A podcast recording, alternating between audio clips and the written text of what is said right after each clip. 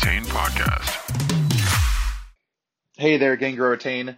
Uh, this is Jeff. Just wanted to take a quick minute and let you know that the annual conference for Higher Logic called Super Forum is uh, is back and happening. It's October 19th through the 21st.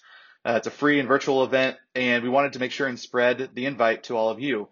It's uh, it's going to be chock full of stuff around community, customer success, customer experience, really trying to help you all think about 2022 and make sure we can drive retention initiatives. So um, drop into the description of this episode and sign up. Welcome back to another episode of Gain, Grow, Retain. For today, we're coming to you on a Monday, and uh, I've got Sean Fleming, who is the VP of Customer Engagement over at ZenDrive and uh, entrepreneur outside of that. He's got a, a very uh, busy schedule, it sounds like, after his weekend. But Sean, appreciate you, you hopping in and uh, talking with us, with us today. Thanks, Jeff. Happy to be here.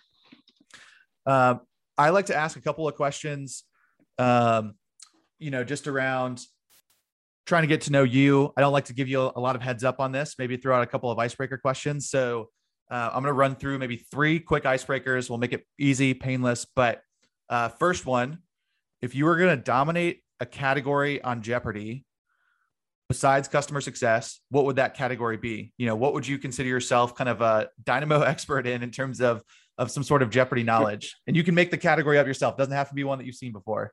Science fiction movies from the 80s to uh, early 2000s. Man, I like that. That's a I like yeah. uh, the time frame that you uh, you specified too. So I obviously then I take it that you've uh, you've kind of binged these movies over the years. I, have binged them. I've memorized them. This is before there was DVRs and stuff. Uh, my cousin and I used to sit there with a tape recorder, and uh, we were watching HBO or something. We would record it on a tape and use our imagination and play out the voices. We could probably recite most of the Star Wars trilogy um, just with the voices and everything. We all wanted to be little James Earl Jones with our Darth Vader voice.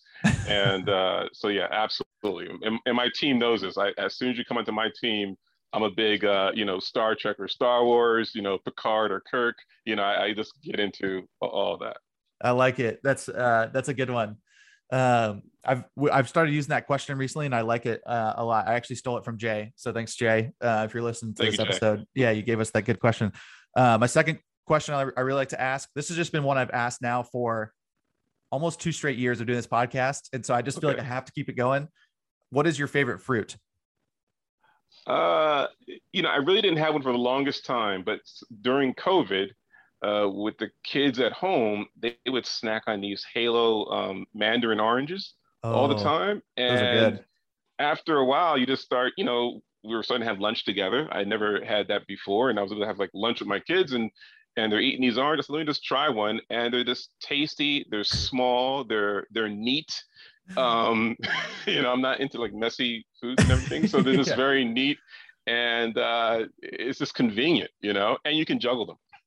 I uh, yeah, I those the like you said something small that is like so easy. Like normally, like a like a regular orange, it takes you so much to get the uh right. like the the skin off, and then you like, yeah. oh my gosh, and then you're just like sitting there trying to, to you know get it out, and it's just all over your hand. Like I agree, um, I'm a big fan of those those halos too. I need to eat. I probably need to get better about eating uh, more fruit like during the day. I've tended to resort to uh and in I don't have any children yet, but I've tended to resort to uh, Cheez Its and Goldfish, which people are like, Would you have kids in the house? I'm like, No, yeah. I just buy these myself. um, so I need to get back into like maybe eating something a little healthier at lunch uh, as my snack. Uh, that that was a bad COVID uh, a bad COVID hack, you know, that maybe happened on my side. The uh, all right, the third question, final one, we'll let you uh, we'll let you get away. Is uh, if you could eat lunch or dinner with somebody past or present, just one person that you call or you can make it a foursome, you know, whatever, however many people you want to add to your dinner, but who who would that be? Um, who would you kind of bring to lunch and dinner? And then I think the more important question is where would you have uh, that lunch or dinner? Like, where's a, a place that you'd want to get back to or go to for the first time? Oh wow! Oh wow! Well, um, uh, first, uh, Barack Obama uh, would definitely, you know, love to lunch and just uh, pick his brain. I'm in the, I'm in the middle of his uh, autobiography uh, oh, nice. right now, and uh, it's a long book and i was going through it and i'm a reader i love love reading and stuff but this one's long. And I'm also have some other things uh, reading as well. We got a kind of a book club thing going on in our company. Nice. And um, I'm in the middle of this book, and I was like, oh, I just I'm just running out of time. And a colleague said, go with the Audible. And I said, oh, but that's, you know, not the same. He said, it's his voice, Sean. It's his voice. I said, oh, great advice. Uh, so, yeah, that is like, um, oh, that's just, perfect. I, I, love hearing that voice. And I could just feel like I could just listen to him like, you know, all day. and so I would just love to sit there and just ask him every question under the sun. And I think I would just learn so much on politics, on everything. So I like it. love it. Not to mention my, my, my, my daughter's kind of a, a mini like uh, community activist. You know, she's kind of into that kind of thing. So That's maybe great. it also tuned me on to it as well. So uh, she wants to do political science and that kind of stuff. So uh, it turned me on. Very cool. Uh, where would you want to go eat with them? Ah, I'm really flexible there. I mean, I really uh, uh South Beach. I like it. That'd be sweet. Just because I love South Beach. yeah, get down. You know, get down into the sun. Uh, you know, enjoy enjoy the uh, the vibes of of uh, Miami and Florida. I'm down with it. That'd be absolutely. I'm uh right now. It is hot and humid in Charleston, South Carolina. So I'll, I'll find any excuse. Even if I'm going to Florida, it is not as bad as uh, it's not as bad as Charleston, South Carolina right now. Uh, so I would take that right now as about uh, right now as well. Well, we were going to talk in uh, about two things today, which uh, I'm pumped. So one, I think comes up quite a bit in our community, and you know, I think customer health is uh, maybe the top it's maybe is like one of three topics that gets talked about over and over and over and people have so many different opinions on it you know uh, frontwards and backwards. But um, you know i think the the thing maybe that i see in our community quite a bit and i'm curious from your perspective is that um, i think over time the health scores tend to get more complex. You kind of try to add too much it tries to become too much to your company. And so all of a sudden you're starting to think oh now i've got you know maybe it starts with five metrics, but now I've got six and seven. Now it's 10 or 12. And I'm, you know, by the end of it, it's, it's kind of like your CSM team might be feeling like, I don't even know how to impact this health score, you know, one way or the other. And so, uh, like, what is this really, really telling me? So I'm curious if you've come across that yourself. Like, have you um, had to kind of keep your health scores at any of your companies that you've worked in? Have you tried to keep them, you know, somewhat uh, manageable and actionable? And, and maybe how have you, uh, how have you gone about doing that? Yeah, I went through this exercise, or I'm actually in the middle of this exercise of overhauling it a bit because uh, we had a customer. They didn't exactly churn, but they certainly, um, you know, reduced usage significantly, and we had a green, you know, as the the health score, you know, traffic light uh, system. There was a high high score, and I just thought we were totally blindsided. So whatever we were, you know, looking at uh, was not enough, and we really didn't get into um, the value of our software. And in our case, it dealt with things like certain accuracy and certain feedback they weren't considering. We were looking at more technical elements, right? You know, we see our adoption going up, and I think that's always like a a, a false uh, a set of confidence. Say, oh, the adoption is going up, that's great, and then it's going to drop off, right? Or you don't have any severity one tickets uh, raised, and you talk to some customers, they don't like raising the tickets because they know we're going to ask them a whole bunch of questions. We kind of put some homework on them, probably by design, um, to make sure they've given us the information, logs, whatever. And they don't want to do all that work, so they just hold back. But unfortunately, they're dissatisfied. They're having a pain point. You're not aware of it. They're not expressing it to you, and it's just bubbling up. So that lack of tickets, I almost wish I could have something where there's no tickets, that should be a red flag, right? Something something's going wrong there, right? Everyone has um, some issue there. And you know, in the nature of our software, we kind of have like this heartbeat concept where we can kind of figure out the health of our software. It took us a while to get that implemented, but it's a great tool.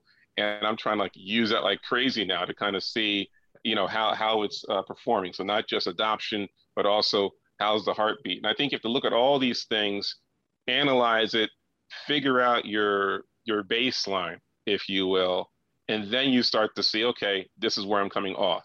And then there's also the, some of the financial uh, metrics there, and there's other parts of usage. I think many times we get stuck into maybe one use case, and you forget about some other, you know, um, adjacent uh, areas of your solution, whether it's more reporting and APIs and interfaces, that kind of thing, versus something the end user you know, might engage with. So if you're only focused on one, you're missing out on the others. Again, those could be indicators that it's going down. So in, in our perspective, I thought we had a, a, a big miss there. And I said, okay, we have to, I'd rather you know, almost start fresh and do ground up exercise.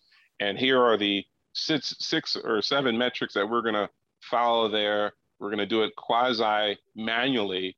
And then we can work with our reporting teams and help us, you know, automate things and monitor this. But I always, um, you know, kind of do the franchise model, right? You kind of got to go through all the steps yourself first. Yep. You know, and then you can automate it and, and all of that, right? But I, I don't want that case again where we're thinking everything's all rosy and then they say, hey, we're, we're putting a pause on this and, and so forth. Yeah. There's a couple of great points that I wanted to kind of pull out of what you you said. One, um, I think your last point is something that I've, I've really noticed a lot over the last number of years. Um, and I, I think too, I think I see people struggle with this, which is trying to automate things too early. I think like you just said, right? You kind of, hey, let's go, let's go put this together. Let's do the first couple by hand. Let's kind of validate that this is the right thing. Let's you know let's run it by some people. Let's get some more perspectives. Like i think sometimes people just uh, almost automatically jump to hey we've already got the tool in place. We've already got all the stuff going in. We might as well just start automating. And i think sometimes that can be a detriment because it you're not really giving yourself the time maybe to think um, ahead of time to say okay what are the right metrics how do i validate those um, do they easily make sense to our teams how can we go kind of pull this together so I think that was a, I think that's just a big point, maybe just to reinforce for people is that there is, I think, an opportunity for you to go do it by hand first, to then go automate Absolutely. in the future, where you can. Um, you also then, I think, go by going through the the manual version. I think you also are just closer to the data. You're closer to the right? Once you start automating it, kind of, you kind of get one step removed and then you might yep. run into challenges down the road and then you're trying to, to figure it out. And so I think just doing that, I think is a, a big step and something that um, I've definitely realized a lot over the last number of years and seen in um, our consulting work and whatnot. Yeah, and I've noticed that sometimes your automation breaks down, right? And the worst thing is you don't know it, right? Yeah. You just you're just believing, right? And so you don't know how to go back and check those things out you know, I'm not saying to become a data scientist or something, but you just go to go through some of the steps there and say, okay, I see, I, I agree, it's it's still green on that front there. That's that one's still yellow. I, I understand all of that.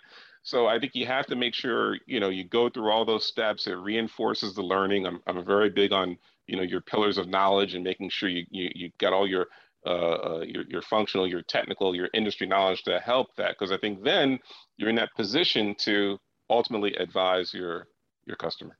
Yeah.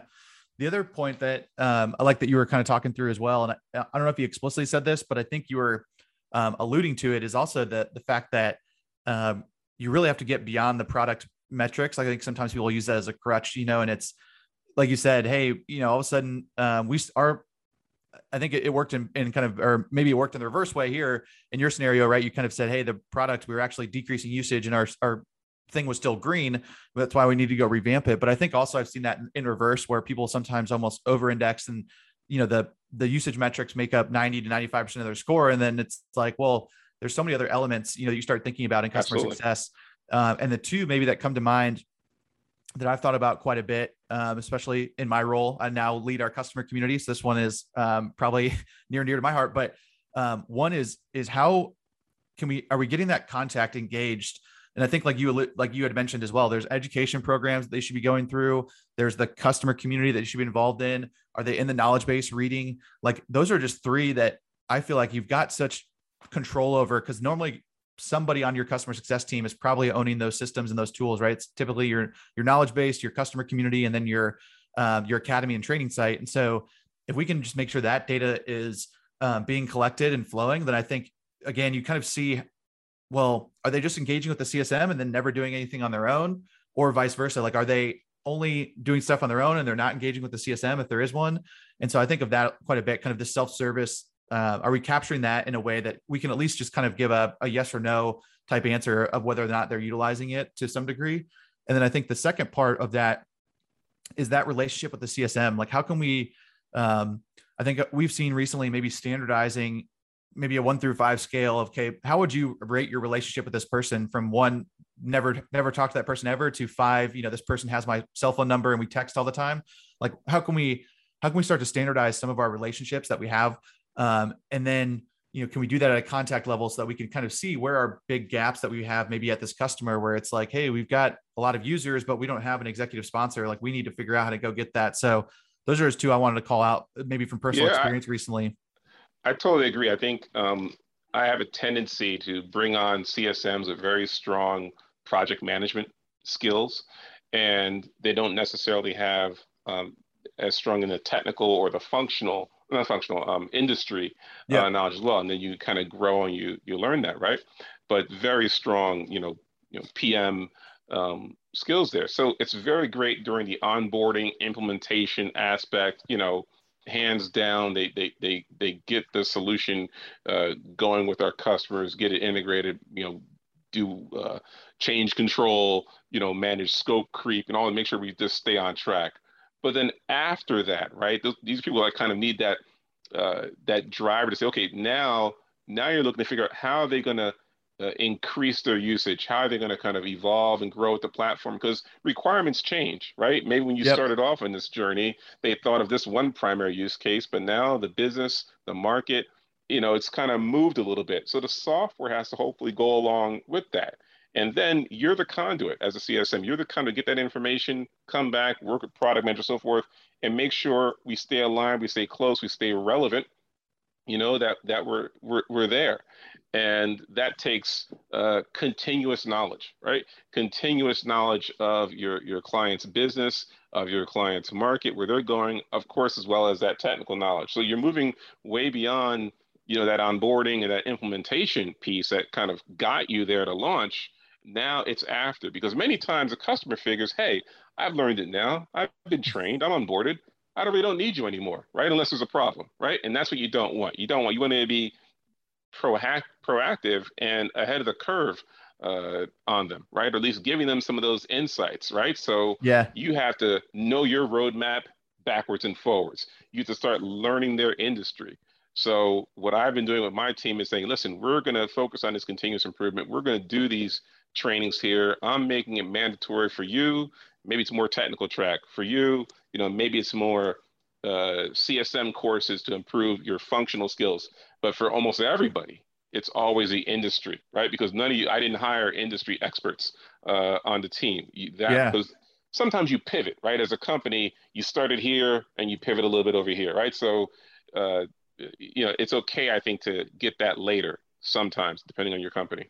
And so that's where you know, I'm making all the teams start to go through that and and really improve that business knowledge. It helps in the communication, and I think that will help with the uh, continuous engagement. You know, you know, post launch and and adding more value.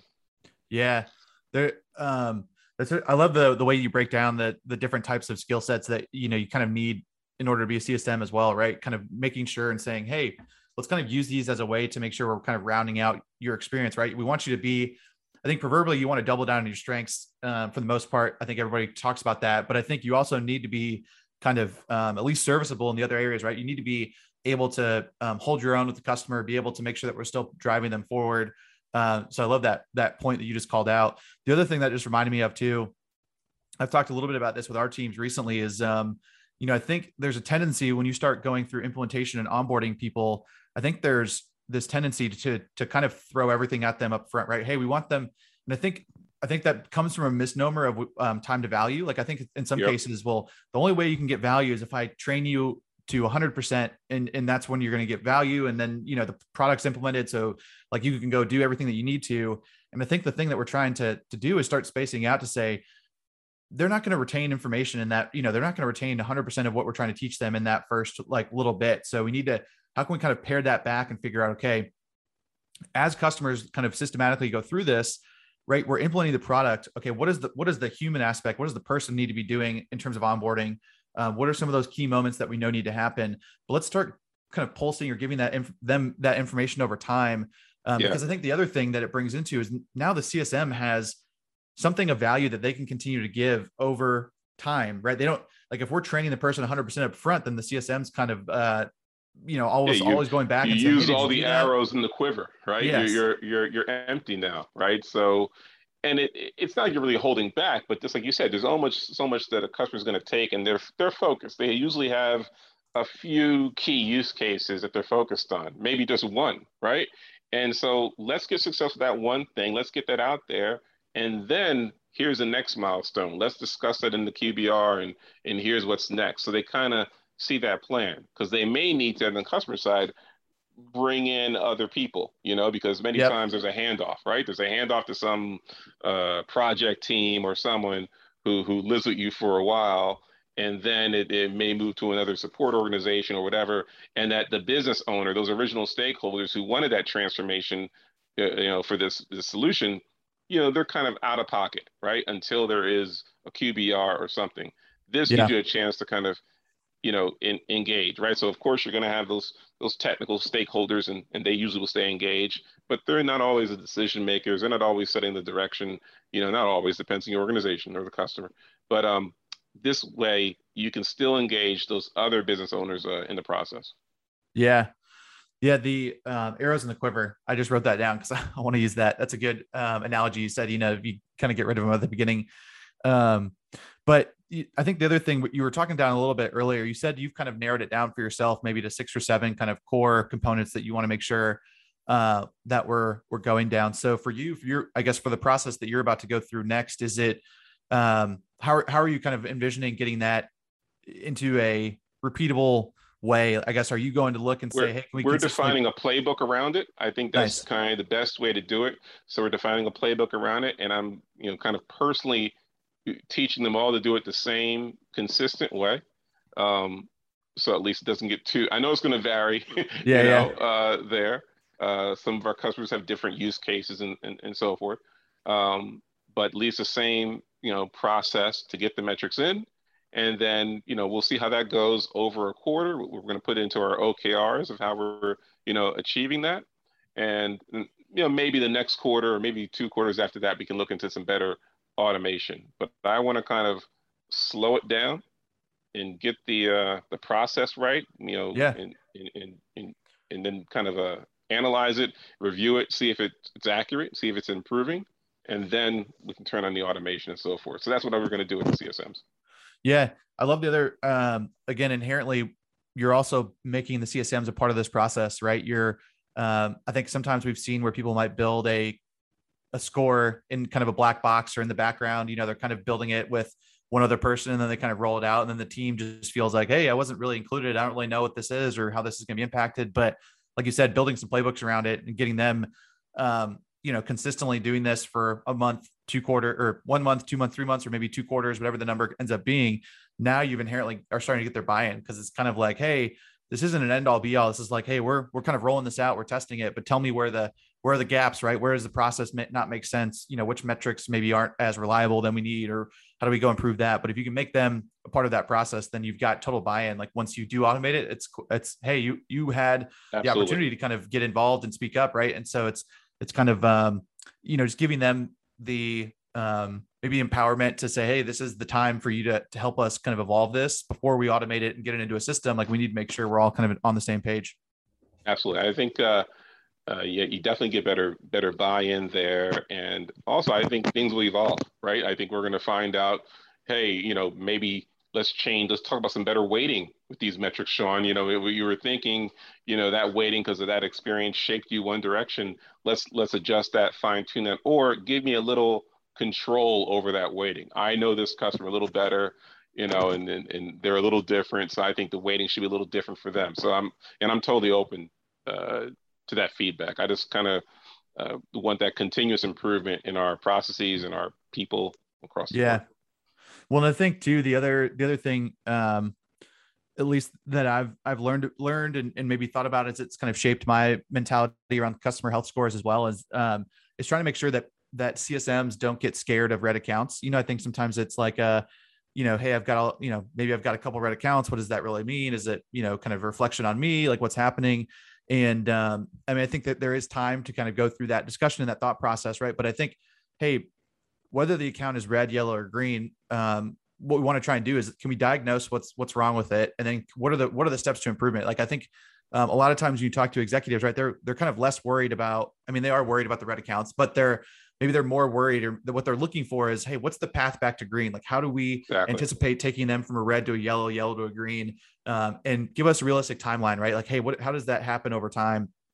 And so I think as CSMs, you know, that are out there as well, just kind of getting into that mindset, you know, of hey, um, it's not just solely a reflection of me if this customer is in red. Like there are, you know, lots of factors. And so, you know, like you mentioned earlier, though, Sean, hey, I'm a I'm a conduit to our business here, and if I'm looking at this, what are the pro- appropriate steps that we need to take in order to get this back to green? And just if you can consistently come with that mentality, um, you know, you're going to be really valuable to to your your leaders in the customer success organization. Because I think at the end of the day, too, one of the metrics that you typically will start to see is, hey, what percent of our customers are in red, what percent are in yellow, what percent are in green, and then how does that transition over time, right? How we kind of shaped exactly. that with our experiences over time? Yep, absolutely, absolutely. I mean, one thing's going to come out. The next part is, you know, yeah, how do we address, you know, these yellows and getting them from yellow to green or from red to green, and so forth. How do we move them up the stack? Uh, so the case, um, so we can hopefully look at the the good model customer and say, okay, here's how we fixed it over there. Maybe that can apply across the board that's the instruction. That's the play for whenever you have this situation, right? Adoption is low. Here's what we do. They're not using this dashboard. Here's what we do. You know, we know exactly what the steps are to we think will correct it. If we get all these things corrected, they should be green, right? So yeah, yeah, exactly. Sounds easy enough, right? Hey, let's just. It does. Uh, it, it sounds great in theory. it does sound so great in theory. I know you mean. Um, well, I know in the last couple minutes, I was just curious. Again, it's been I try to look for things that are popping up in our community and, and hopefully kind of bring them into the the audio form, so to speak. And and one thing that's caught my eye recently, there's been a couple of discussion threads going around just about um, dormant customers. Kind of, hey, I've got a customer and maybe they're using the product, but they're they're kind of not opening marketing emails. They're not in our customer community. They're not responding to our CSM, but you know, I, almost like what you were saying earlier, seemingly that customer is okay. Like not, you they're know, paying. They're yeah, paying, they're paying. Right? They're, they're, using the product, yeah. um, but they're just not engaging with our teams and uh, in the ways that we we would hope. And so, again, I'm curious, have you come across a scenario like that with some, some customers? And uh, I don't know, have you, have you, do you have any ideas that you've kind of kicked around to say, hey, how can we kind of get in front of this customer and kind of revive this relationship? I found that it's nothing. You, at least for us, it wasn't anything internal, right? They they they kind of felt, hey, we understand your product thank you. You, you know, you implemented it well, you helped us implement it well, and we're using it. And we don't want to meet up for a QBR. We don't want to meet up for the, we, you know, we're good, right? And we're, we're paying and, you know, you should, you should be happy, right? And, uh, and that's never good enough, right? I, never. Um, I, I find what seems to catch their attention is external, right? So if they see an adjacent customer having some tremendous success, all of a sudden you get their attention, right? And then they want to figure out, oh, A, does that apply to me? Are they using the same use case as me? Um, can I follow that or something there? And hopefully that's the case. So you have to kind of get those cases ready. And then I think that's what you show for, show to that customer. It's less, I mean, maybe it's your roadmap, maybe there's some upcoming feature capability uh, uh, there, but they may just say, well, I assume that's coming. You're a great software company, SaaS company. I'm going to get that regardless. But when I start seeing, you know, either in uh, not direct competitors, I obviously, but maybe competitors in other markets and other regions, and I can follow that process, and you helped enable that ZenDrive, excellent. I, uh, help me get to that level of success. Then I'm willing to take your call. Then we can have the, oh, was that in the QBR? You should have led with that, Sean. That, that's what I want to discuss with you, right? Yeah. And then you can follow with all your your features and your your roadmap and all that great stuff, your thought leadership. But you need, I think, that external validation. That's what they, I think, more mature customers are looking at, right? How is the rest of the market doing? How are they using your product? How is it uh, helping them improve their business? How is it transforming their business? And was it similar to me? And can I follow that path? Yeah. Um, you hit on a point that I try and harp on a lot and probably ad nauseum recently, just because it's just in my mind. I've, I've actually had requests for QBRs because of, of, a couple tools that I kind of own here at Higher Logic. And I'm just like, you know, man, are your bearings off right now? Like that's the last thing I want to be doing. Like, you know, like can you like you said can you kind of provide some external validation first can you give me a couple of nuggets of value and then i'll then i'll come to the meeting the the thing I, I talk about and harp on is you know on average i don't know uh, given the tool right? But maybe our customer spends 30% of their time in our tool maybe 40% maybe 20 but like you know a lot of times the tools that we have they're i mean our, our customers are just moving from tool to tool. They're they're kind of in and out. They're you know doing so many different things. Um and so i always am trying to preach and harp on the the our customer in our contact maybe isn't in our tool 60 to 70% of their time. So what what are they doing with the rest of their time, right? Like what are the types of things that they have to do on a regular basis? You know, they're probably having internal meetings, they're dealing with their own customers. Um, and so like if you start thinking about some of these through some of these scenarios, like just like you mentioned, like what's going to be really valuable for them, um, insights that they don't currently have today, um, a way to, to help share that information internally that makes it easy for them to do, um, and a couple other things. So I would, when I was a, a CSM, um, one way that I would try and go interact and engage with some some dormant customers, maybe, or or try and kind of get in front of them. I would ask them for their PowerPoint template as a way, as a kind of a nondescript way to reach out. I just, you know, hey, hey, um, Sean, do you mind kicking me over your PowerPoint template for your business? Um, I wanted to throw a couple of slides together um, about our progress that we've made and things that are happening, but I wanted to put it in your template because you're gonna have to go share this internally. So you know, let's yeah. kind of, let's let's kind of screw my my logo and branding right now because I know you know you need to go tell the story. Um, and so that was kind of a, a way maybe to catch people off guard because they weren't really expecting me just reach out randomly one sentence email. It just kind of says, Hey, do you mind shooting me, shooting me over your PowerPoint template? I'm putting some slides together for you. Um, so that was one tactic I used as a CSM and it almost without a doubt, to your point, like I think people said yes to it because I was just giving them slides and I would try and make them extremely valuable. It would be kind of, hey, how far have we come with our product? What are we really enabling your business to do? And then what are some market insights? And it was just three slides that I would try and throw together. Um, and that was just a really, again, kind of a, a surefire way to, again, kind of maybe catch them off guard in a good way. Hey, just shoot me your PowerPoint template. I'm going to put something of value together for you that you can go use. Um, so that was just one I've used that you kind of triggered on uh, and hit on for me. Well, I'm going to copy that. I'm, gonna, i will share that with my team. yeah, uh, and I tend to, uh, if I showed you the email, uh, the email I would use, you know, it's kind of just so straightforward and simple. You're just kind of like, oh man, like no other context you added. I was like, nope, just like one sentence. Here you go. Uh, so I'll try and revive that somewhere and share it with you if I can. But that was that was one way.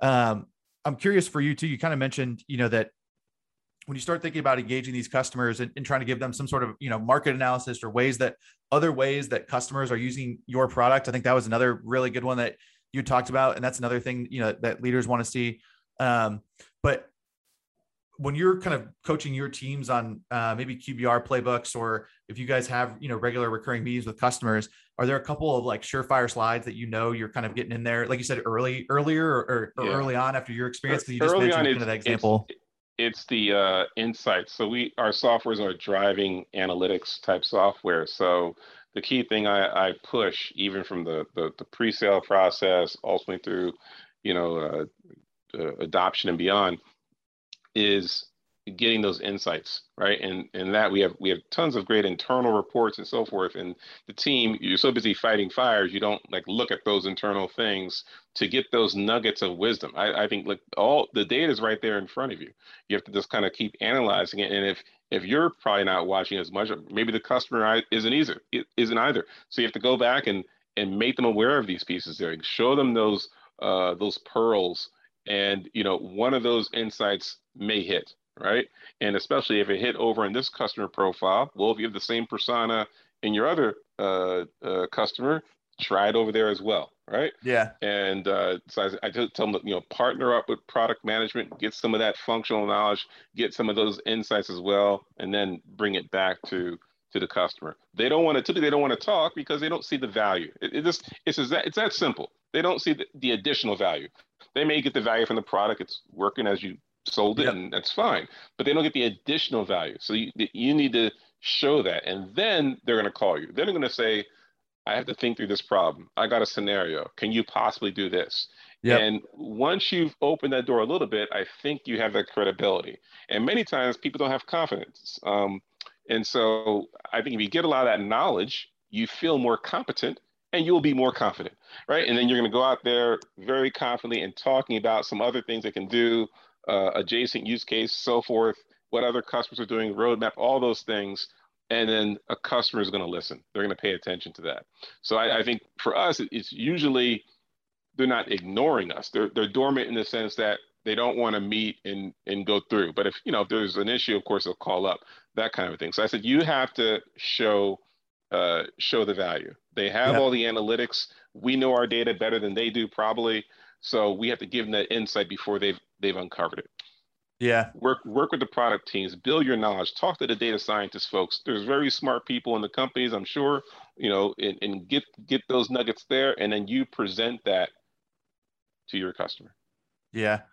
Uh, I'll, the last point I'll I'll uh, I'll leave here too that I think about quite a bit, especially from from some of my days, is that if you can become really good at analysis, if you can become really good at taking some of the data and building and architecting the story and doing that on a slide in a very co, co uh, I was going to say co- coherent, but I meant succinct in a succinct way.